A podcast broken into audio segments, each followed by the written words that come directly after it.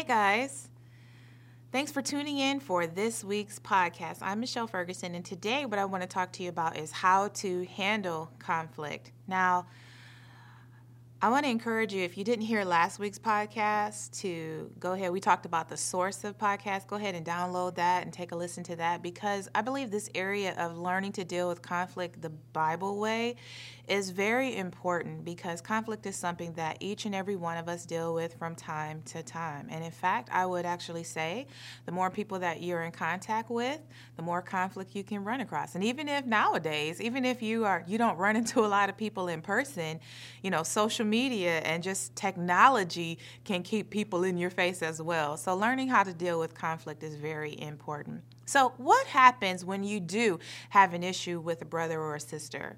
What happens when something does happen? And what happens when someone does make you upset or when someone is acting unlovely or someone is mistreating you? What is it that we're supposed to do? I'm going to read from Matthew chapter 18. I'm just going to read verses 15 through 17 and then we'll talk about it. Verse 15, and these are these are uh, it's in red this is the jesus actually himself speaking he says moreover if thy brother shall trespass against thee go and tell him his fault between thee and him alone if he shall hear thee, thou hast gained a brother. Verse 16. But if he will not hear thee, then take with thee one or two more, that in the mouth of two or three witnesses every word may be established. Verse 17. And if he shall neglect to hear them, tell it unto the church, but if he neglect to hear the church, let him be unto thee as an heathen man and as a publican.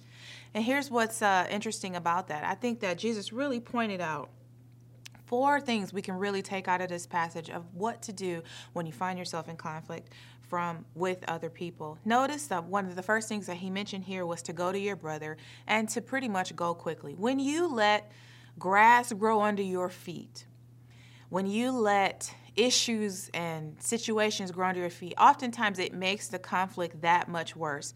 And the longer it's in your head, you know, if we can be honest, sometimes we can rewrite history the longer we're playing it back in their head. I know for me, that's one of the things that I'm always having to work with. Um, with myself is just to stop my mind from replaying these incidents and what I should have said and what I should have did and what I think they meant and the reason why they did this, because Satan will oblige you and oblige your creativity. creativity is a gift from God, but Satan can certainly try and get a hold of it and pervert it. Well, the Bible here is showing us that it's important that if someone offends you, to go to that person Bottom line, go to that person quickly, allowing the other person to speak to the situation because assumption is the mother of all mess ups. And how many of us have been in situations where we're twisted and we're tired and we're upset because we think someone did this or said this with this motivation just to find out when you actually talk to the other person that it wasn't what you thought it was? Well, this is a biblical principle, and this is something that God expects us to do is not get caught up in assumptions and assuming what you think someone else is me. In fact, I have to say this: is the Bible also speaks very highly about uh, very highly about humility and it speaks down on pride. And you have to really be honest is that when you are always putting your spin on what someone else meant, that's a place of pride. You don't know what that person meant. Well, yeah, I know what the people, I've been around a whole lot of people. You're not God. God looks at the heart. You can't see another person's heart.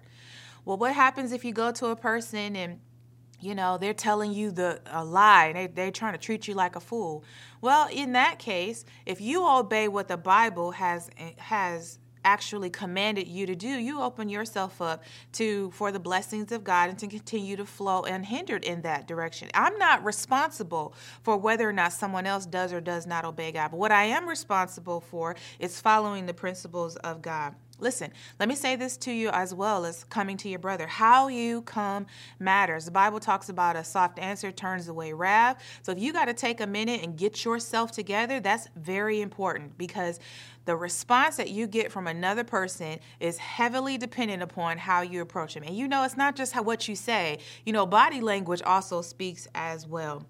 The Bible also talks about being honest And again, sometimes this is a bit of a risk because if you're dealing with somebody who has hurt you, the last thing you want to do sometimes is be honest. You're trying to protect yourself because you don't know what this person's motive is. And I'm not saying you have to tell everything, but be honest about this is what hurt me and, you know, this is what we need to do going forward. Let me allow you to speak to this or let, even let me uh, educate you in this because a lot of times in relationships, boundaries are important. So sometimes when you go to someone because they've offended you, it doesn't necessarily make you best friends again, but it can set a strong boundary so that both parties know hey, when you cross this line, it's unacceptable. The other thing is is that the Bible also says be angry and sin not. So again, regardless to what they did to you, how you come matters. And in in the idea that, you know, anger is not a sin in itself, but allowing anger to push you into sin is a, is the problem. The other thing that the that the Word of God really kind of shows us in this passage about how to deal with conflict is that to deal with it face to face when at all possible. You know, I think one of the things that technology has kind of cost us a little bit is the ability to communicate properly.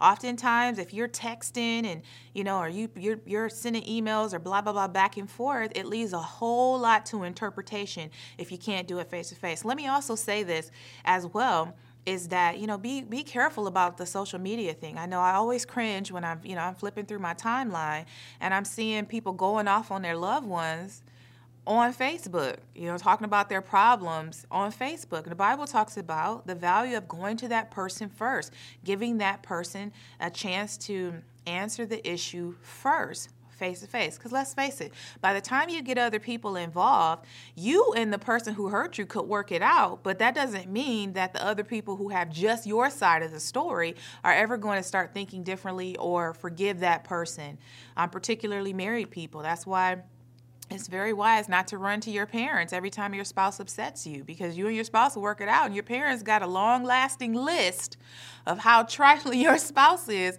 that could cause conflict down the road. So you you don't want to do it that way. let me also say this to you as a person who is a listener.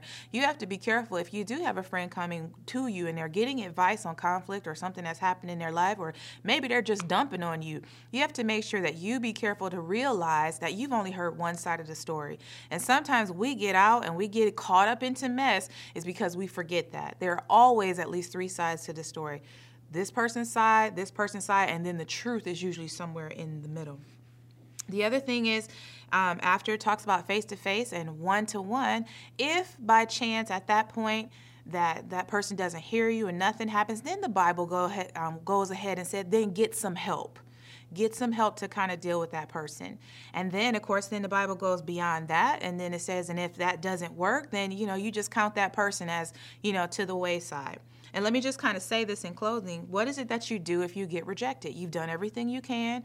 You've uh, you've approached the situation. I know I've, I have I have a relationship in particular I just had to let go um, because of some source of conflict that I'm not even sure what it was about. I tried to address it. I did everything that I could, uh, you know, and at some point you just kind of have to move forward. Well, when you are rejected, you have to make a few decisions to make sure that you keep your heart pure so that you're unhindered going forward.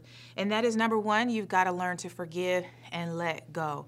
You know, if Jesus um, was on the cross, and he could say, you know, for, Father, forgive them for they know not what they do. People that are literally killing him, you can forgive the person that hurt you.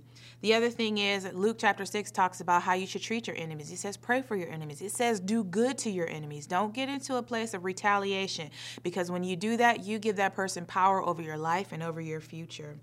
And then uh, Proverbs chapter 16 talks about this, and this is very important what to do if you have a conflicting situation that just hasn't settled in the way that you want it to do. Don't spend your life trying to please or jump through hoops to, to try and please or appease someone who has made a decision that they're not interested in the relationship. Proverbs chapter 6 Proverbs chapter 16 says, When a man's ways please the Lord, even his enemies will be made to be at peace with him. So don't run around trying to be and do everything the, um, to appease other people. If you want to live a life of peace, because the Bible says, Blessed are the peacemakers, you want to live a life of peace, make sure to follow God's steps on how to deal with conflict, but also at the same time, make sure that your motive for everything you do is pleasing the Lord, because when you please the Lord, even your enemies will be made to be at peace with you. Hope you enjoyed today's podcast. I want to encourage you to subscribe and share with your friends and family. Also, visit us on our website, michelleferguson.org. There's lots of good information there that can help you. There's some free media there that you can watch and share with your friends and family. I am Michelle Ferguson, helping you to discover, develop, and celebrate who God created you to be. See you next time.